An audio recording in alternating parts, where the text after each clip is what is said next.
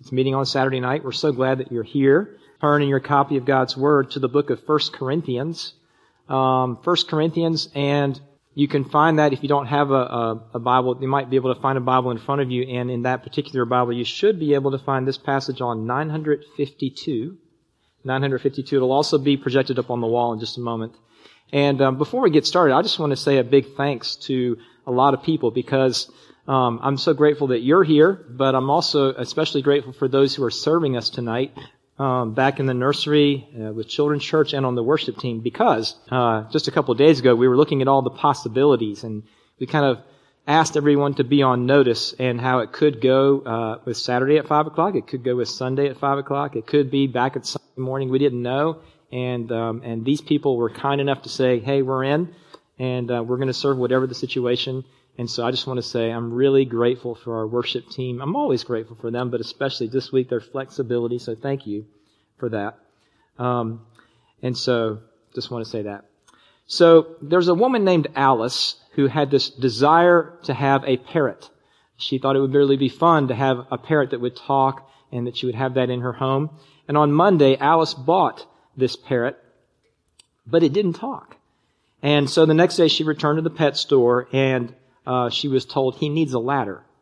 And so she bought the ladder.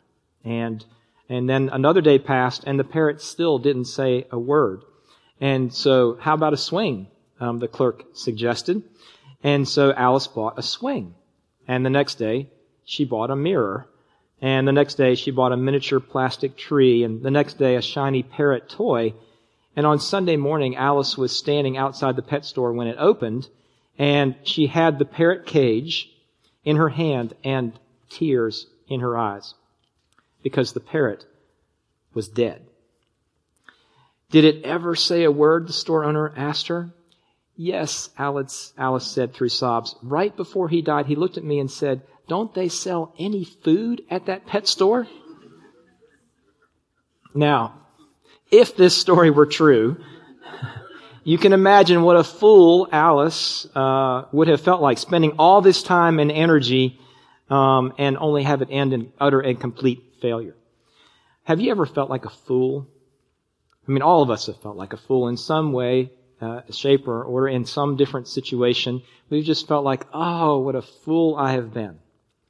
But tonight I want to ask you this question. Have you ever felt like a, a fool with respect to what you believe? Um, if you're a Christian, have you ever felt like a fool for your faith? If you're not a Christian, have you ever looked at others who claim to be Christians, who are following Jesus, and thought to yourself, what fools they are for giving themselves to this, giving their time, their energy, even some of their money uh, to, to the cause of Christ. Why would anyone do such a thing? Have you ever thought about that? Um, maybe they're just missing out on all that life really has to, has to offer because of their, their faith and their following Christ. Well, in today's passage, we're going to consider the foolishness of faith. Okay? So let's take a look at it in 1 Corinthians chapter 1. Uh, starting in verse 18, we're going to read all the way through to verse 31. So listen to God's word. Paul writes, For the word of the cross is folly to those who are perishing, but to us who are being saved, it is the power of God. For it is written, I will destroy the wisdom of the wise, and the discernment of the discerning I will thwart. Where is the one who is wise? Where is the scribe? Where is the debater of this age? Has not God made foolish the wisdom of the world? For since in the wisdom of God, the world did not know God through wisdom, it pleased God through the folly of what we preach to save those who believe. For Jews demand signs and Greeks seek wisdom, but we preach Christ crucified, a stumbling block to Jews and folly to Gentiles. But to those who are called, both Jews and Greeks, Christ the power of God and the wisdom of God. For the foolishness of God is wiser than men, and the weakness of God is stronger than men. For consider your calling, brothers. Not many of you were wise according to worldly standards. Not many were powerful. Not many were of noble birth. But God chose what is foolish in the world to shame the wise. God chose what is weak in the world to shame the strong. God chose what is low and despised in the world, even things that are not, to bring to nothing things that are, so that no human being might boast in the presence of God. And because of him, you are in Christ Jesus, who became to us wisdom from God, righteousness and sanctification and redemption, so that, as it is written, let the one who boasts boast in the Lord. This is God's word. Now, before we continue, let's pause and let's pray. As we bow our heads, let me invite you to pray. And if you would, pray for yourself and for those who are seated around you.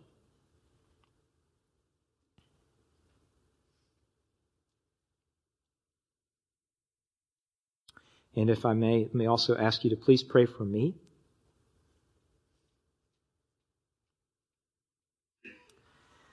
Lord Jesus, uh, we just sang about this glorious message.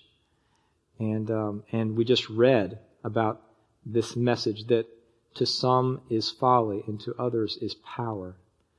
And Father, we ask that you would give us your insight to see your truth and seeing your truth to embrace it and to live by it.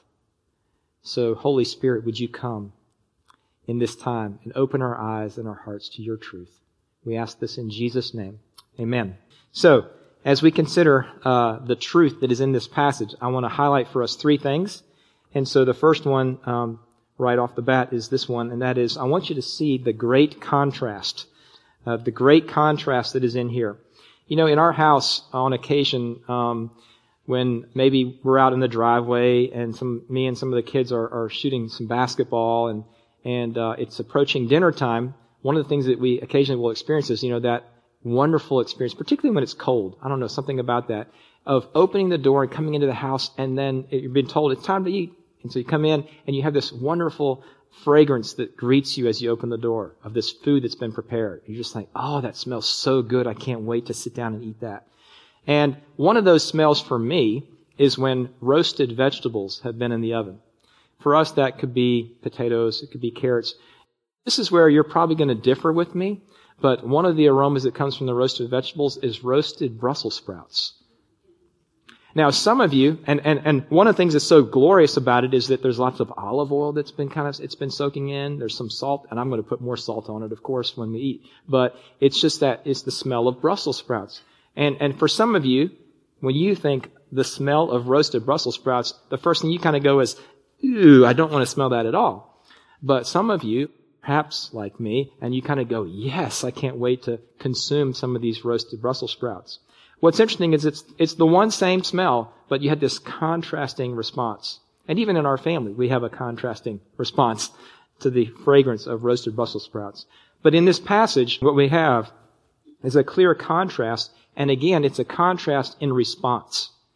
Uh, what is that response we're talking about? In verse 18, we're introduced to this contrast, for we're told, for the word of the cross is folly to those who are perishing, but to us who are being saved, it is the power of God. So the two contrasting responses are, it's folly, this is fool, foolishness, or the other response is, this is the power of God. This is what gives my life meaning and significance. And the two different parties are, in verse 18, it is those who are perishing and those who are being saved. I find it interesting that it's a present tense thing. In other words, there are some who are in the trajectory of heading toward eternal death and those who are heading toward eternal life. And already there's a contrast in response to this message. And that message is what? It's the message of the cross, very specifically.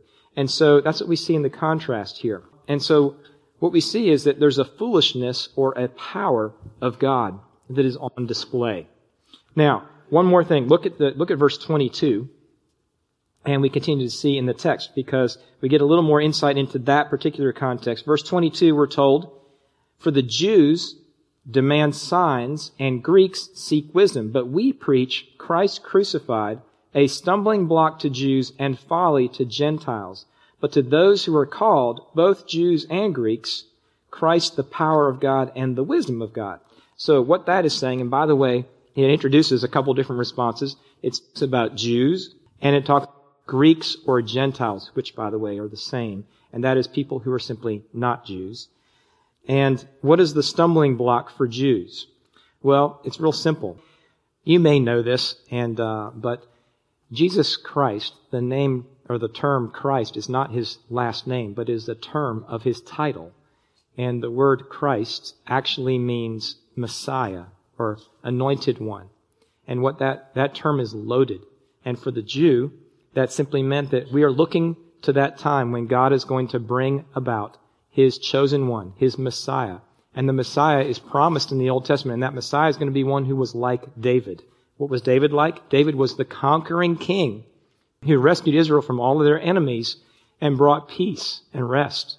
And so they knew that one day God was going to send another one, David. But they assumed that that Messiah was going to be a conquering king. And so the very fact that you would speak of Christ crucified, that's like saying Messiah king put to death. And that is a paradox. It doesn't make any sense. It is a contradiction in terms to the Jewish mind who was anticipating that Messiah. So the very notion of that would have been a stumbling block. If you think about it, it actually says in the Old Testament that uh, cursed is anyone who hangs on a tree in the book of Deuteronomy. And so every kind of concept where you're saying Christ crucified, Messiah crucified, hanging on a cross, that would have been a contradiction to them to think. That just doesn't make sense. In fact, if there's anyone who would have objected to that the most, it would have been the author of this letter. It would have been Saul, formerly the Pharisee, because we know in his former life, he sought people who were proclaiming this because to him it was not only illogical, not only a stumbling block, but it was scandalous. It was offensive. It was an insult to God to suggest that this Jesus who died on a wooden cross would actually be considered to be God's Messiah. So therefore, we have that this message, he's saying, is a stumbling block. Second type of objection um, that references is this whole idea of Greeks or Gentiles, non-Jews. And for them, particularly the Greeks, they're all about philosophy, wisdom, logic, putting that all together. And for them, they're simply saying, well, this isn't logical. It, it, just doesn't, it doesn't measure up to the standards of the philosophy that we've come to know and the wisdom that we've come to glean through those who have taught. Listen to how um, Scott Sauls, who's a, a pastor in Nashville, writes about the message of the cross that we Christians believe. He says, We Christians believe that the hope of the universe rests on the shoulders of Jesus, a first century Middle Eastern man who was conceived by a teenage virgin, born in an obscure and overlooked town, hung out with people who were not religious and who were, for the most part, unimpressive. He spent much of his adult life with no place to lay his head, and he died between two crooks on top of a trash heap. Admittedly, these details about Jesus' life don't exactly scream hope of the universe or answer to all of the world's problems and woes. In other words, what he's trying to help us realize is that have you stopped and thought how ridiculous the message of the gospel sounds? And yet, and yet, as foolish as it sounds, for those who are being called, and note Paul says both Jews and Greeks, in other words, those who formerly had this stumbling block and those for whom this seemed utter foolishness, God has broken through and called them to himself. Those whom he has called and those who have seen this truth. What is it that they say? They said that this is power and this is wisdom. In other words, the Jew would have said, this is utter foolish because a crucified Messiah is the picture of weakness. And the Messiah is supposed to be a picture of strength. And yet for those who've been called, they said, no, this is power. There's power in the cross and the message of what God has done. And for those who said this is utter foolishness, they see that this is complete and, and, and amazed, amazing wisdom. And so for those who are being called, they see that it is actually power and wisdom. In fact, the responses that people have here, listed in this section, are also true today. How do we see this? I'll you, there's three responses that people have to the cross, to the message of the cross. One is that they stumble, another one is that they laugh, and another one is that they tremble. Alright, let's think about that for just a second. The first one is that they stumble. Your worldview simply will not accept a crucified king. You crave power in your life. You want to be powerful. uh, whether that's through money or position or status. And you're sure that following Jesus, if you really get serious about it, is only going to make you weak. And, so, since you aspire to have status and money and influence, you, you're sure that following Jesus is merely going to, only going to inhibit all of your dreams, all of your potential. And so therefore, Christianity, the message of the cross, the gospel itself is a stum- it causes you to stumble. Now another response is it causes, it might cause you to laugh. Okay? You might say, you know, the Bible, Christianity, it's just too simple and what you really crave, what you really want is respect. You want people to respect you as a, as a thinking person, as a person who, you know, is educated, is, is an intellectual person. You want people to admire you, your, your clout. And you're thinking to yourself, maybe if my friends or my coworkers, my teammates, if they knew, um, they would laugh at me. And so what do you do? You keep it quiet. You keep it to yourself. You don't let anybody know that you kind of think about these things. But then there's a third response. And that is the response not to stumble at the cross, not to laugh at the cross, but to tremble at the cross. You're amazed. You're amazed that God would humble himself to such a lowly state that though he's in, that though innocent Jesus um, would choose to suffer and to die for you, and it causes you to tremble, like you're amazed, and that's a different response than to stumble or to laugh. And you know what? Our response to this message of the cross will cause us. It will shape how we actually live. Um, what your life looks like Monday through Saturday, what your life looks like every day in all ways. Um, it will shape, for example, how you view or consider a career, a vocation. you know, do you do you view it, um, you know, merely for the, yourself, or do you do you view it as, a, as an opportunity for the kingdom? And so, as you view, if you think about career, you think, okay, my career is for me to advance um, and acquire. Uh, that's what it's all about for me to advance in life and to acquire things. Or do you view your career? Think about this. Do you view your career as an opportunity to put Jesus on display? Maybe your career is God has pushed, has, has placed you, sovereignly placed you where you are to do what you're doing so that you can put Jesus on display. Doesn't matter if you're a professor or a banker or an engineer or you're in business, or you're a teacher, or whatever it is that you do, if you're in medicine, in any career, are you called there to simply advance and acquire for yourself, or are you called to put Jesus on display? And the difference is how you respond to the message of the cross. Because it radically changes how we look at those things. Or what about school or study? Some of you are students. I know I was a student and I thought to myself, I just need to get through this. This is just kind of the next step in the journey of life. And, um, and at some point, God sort of broke through and made me appreciate the fact that, you know what? I'm not merely trying to get by or figure out how to get a decent grade or go to the next step, but this is an opportunity that God has given me. So do we view school or study as a necessary means to an end or as an opportunity to better understand the world that God has made and has created and has, and to more effectively serve Him in it.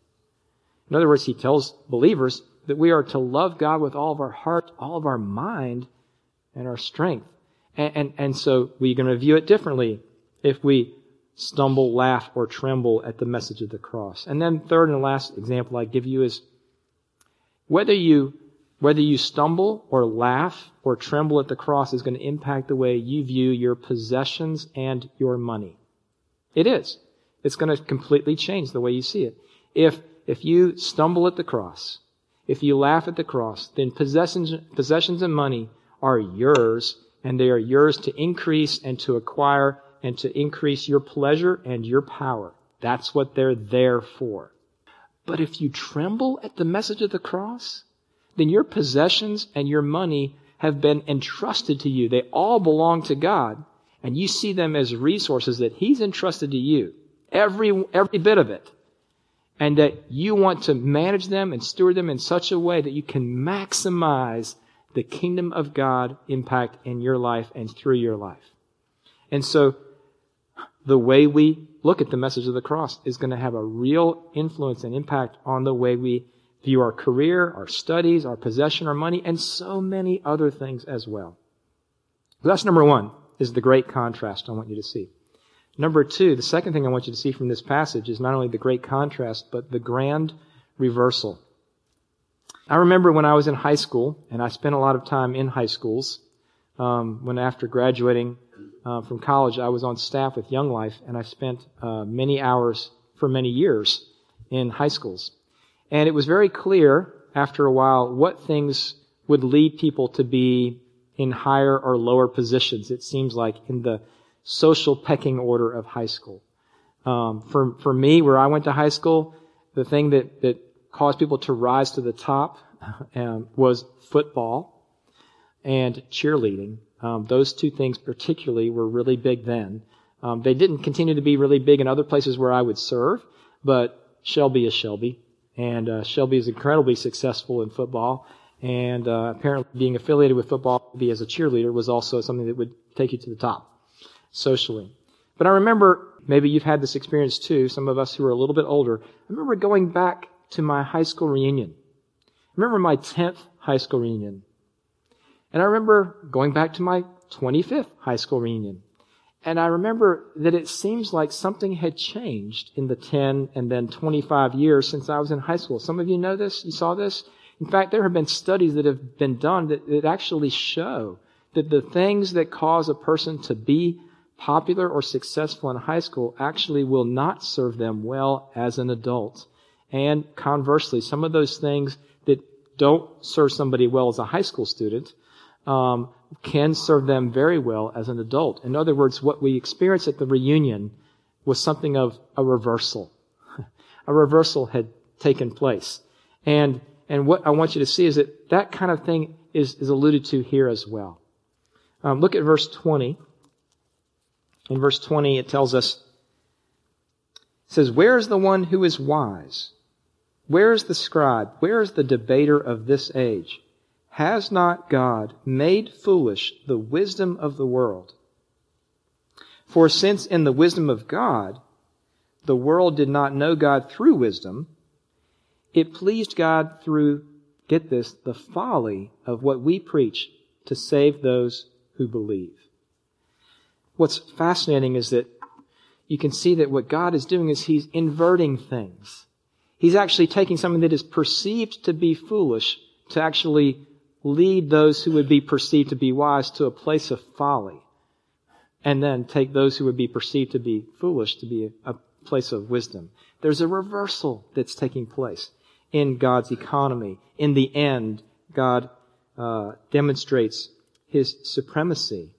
And then we see again, as it's alluded to in verses 26 through 29, he says, For consider your calling. In other words, hey, for exhibit A, I need go no further than you church at Corinth. He says, For considering your calling, brothers, not many of you were wise according to worldly standards. Not many were powerful. Not many were of noble birth.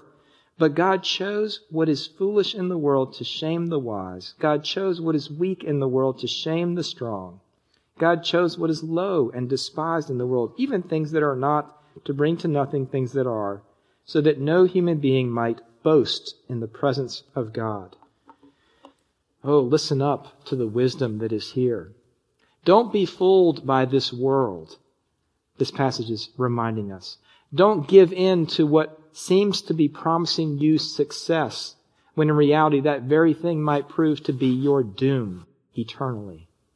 Do you hear the wisdom calling out to you even in this passage? There is a great new uh, Sunday seminar that's being taught by Brian Augustine. Just began last Sunday. Unfortunately, will not continue tomorrow but we'll continue next Sunday. And it's Into the Shadowlands, kind of part two, which is a look at some of the writings and teachings of C.S. Lewis. And for what it's worth, it's hard to pick, but if I had to pick my favorite book by C.S. Lewis, I would pick The Great Divorce. It's one of his shorter books. Um, and it is a fantasy, meaning it's um, imaginative. And the whole idea of the title has nothing to do with marriage except that it's a response to a, um, a title that was written by a man named William Blake that was called The Marriage of Heaven and Hell. And he says, while it's not a response to that book, it's a response something to the title, the concept. And so he says the great divorce, by which he means heaven and hell have nothing to do with each other. Or, to use the terms of verse 18, those who are perishing and those who are being saved. And it's an imaginative story in which he, C.S. Lewis, finds himself as the, the main character. And he's the narrator of the story. And he's on this fantastical bus ride that he learns later is on its way to the outskirts of heaven. And it's occupied, this bus, by people who have come from hell. And while it doesn't work this way, in his imagination, he has these people who have come from hell to check out heaven, have one on one interactions as they encounter people who have come from heaven.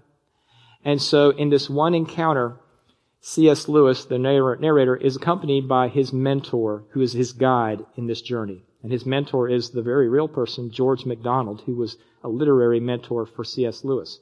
And so he's constantly asking him questions as he observes these interactions, these conversations. And on one occasion, he beholds a woman who is in heaven. And she seems to be somebody very powerful um, and, and, very majestic, almost like uh, she must be the queen or something. And now she's in heaven, and here she is. And so I'm going to pick it up here, and here's what, here's what he says. He's speaking to his mentor here, and he's asking, he's inquiring. He says, Is it? Is it? Speaking of her, he said, I whispered to my guide, Not at all, said he. It's someone you'll never have heard of. Her name on earth was Sarah Smith, and she lived at Golders Green. She seems to be, well, a person of particular importance. Aye, she is one of the great ones. Ye have heard that fame in this country and fame on earth are two quite different things. You see the contrast. And, and who are these gigantic people? Look, they're like emeralds who are dancing and throwing flowers before her. Haven't you read your Milton? A thousand angels serve her. And who are all these young men and women on each side? They are her sons and daughters. She must have had a very large family, sir. Every young man or boy that met her became her son. Even if it was only the boy that brought the meat to her back door. Every girl that met her was her daughter. Isn't that a bit hard on her, on their own parents? No, there are those that steal other people's children. But her motherhood was of a different kind. Those on whom it fell went back to their natural parents, loving them more. Few men looked on her without becoming, in a certain fashion, her lovers. But it was the kind of love that made them not less true, but truer to their own wives.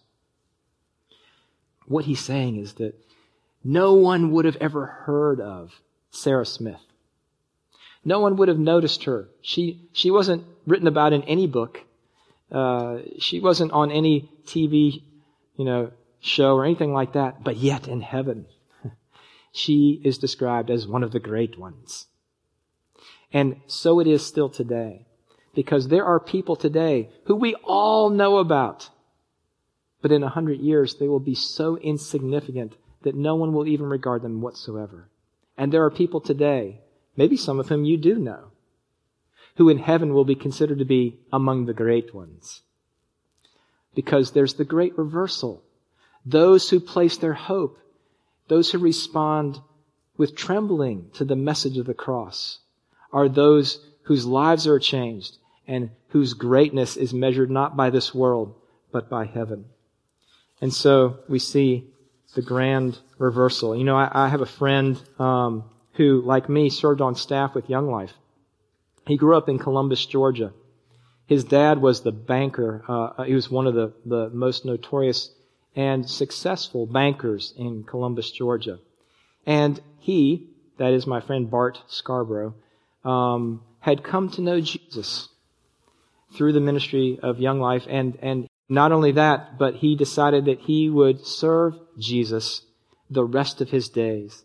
And so he threw his lot entirely in with the kingdom. Now, as some of his friends discovered uh, that he was going to work with Young Life, they were a little perplexed.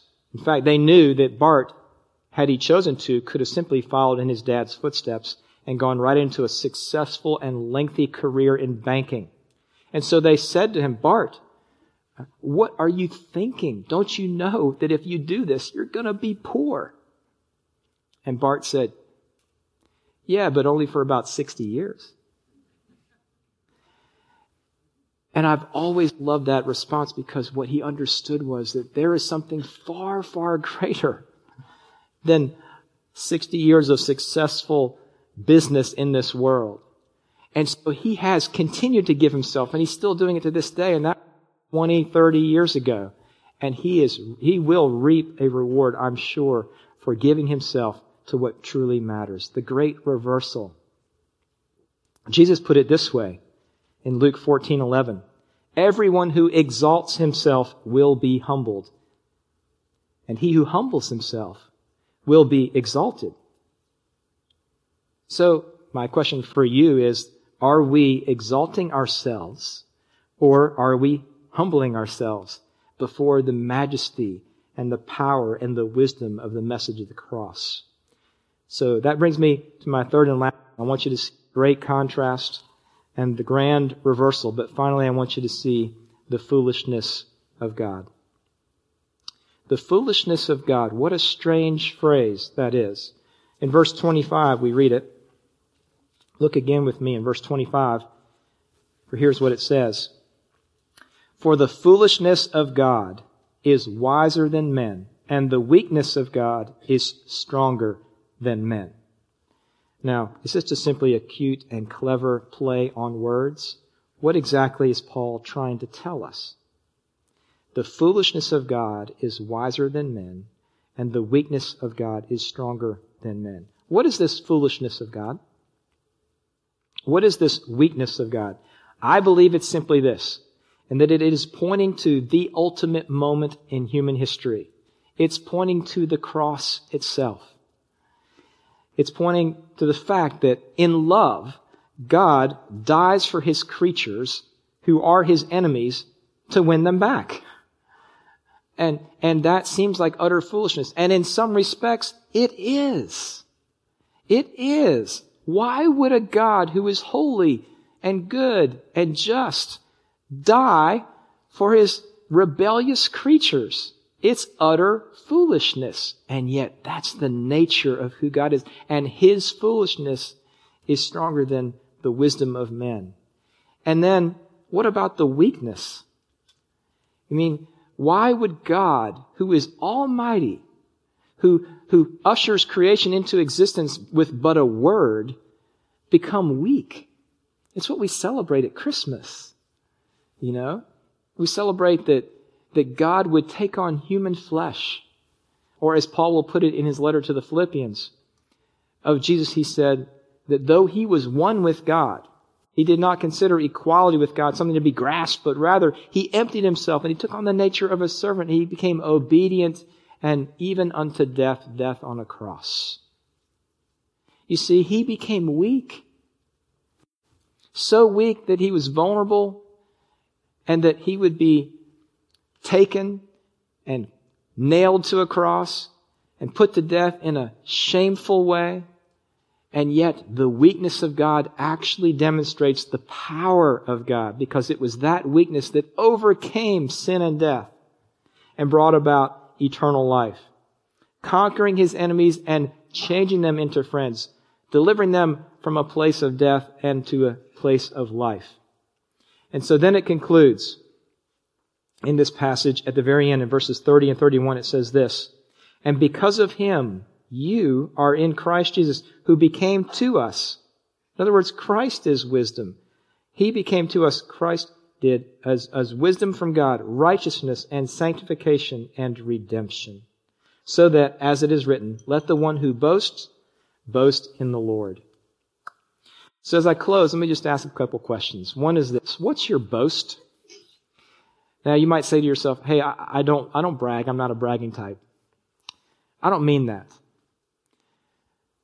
I don't believe that's what this means. I think what it means is, in what are you trusting? In what is your hope? In what are you relying?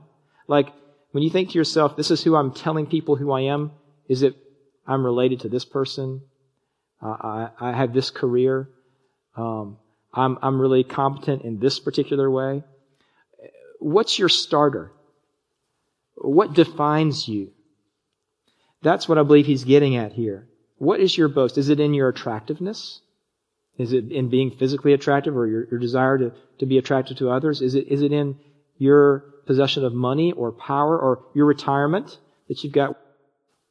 Is it in your reputation or your status in some way? Is it in your career? Or maybe it's in your family. Uh, what, what's your boast? He says here, let the one who boasts boast in the Lord. And, and I'll close with this because I believe this is a great place to go and perhaps where Paul initially got these ideas and then brought them to the place of Christ. In Jeremiah chapter 9 verses 23 and 24, such a great uh, set of verses here, we read this. It says, Thus says the Lord, let not the wise man boast in his wisdom. Let not the mighty man boast in his might. Let not the rich man boast in his riches. But let him who boasts boast in this, that he understands and knows me. That I am the Lord who practices steadfast love, justice, and righteousness in the earth. For in these things I delight, declares the Lord. What's your boast? Paul says, boast in the cross. Boast in the message of the cross. Those who are being saved, those who are called out. You know, Alice, who had the parrot, um, may have thought herself to be an utter fool. Maybe you've thought, when, with respect to your own faith, what a fool I've been. Maybe you've thought that to others. But those who are thought to be fools for Christ will be shown in the end to be the wisest ones of all in the grand reversal. Let's pray.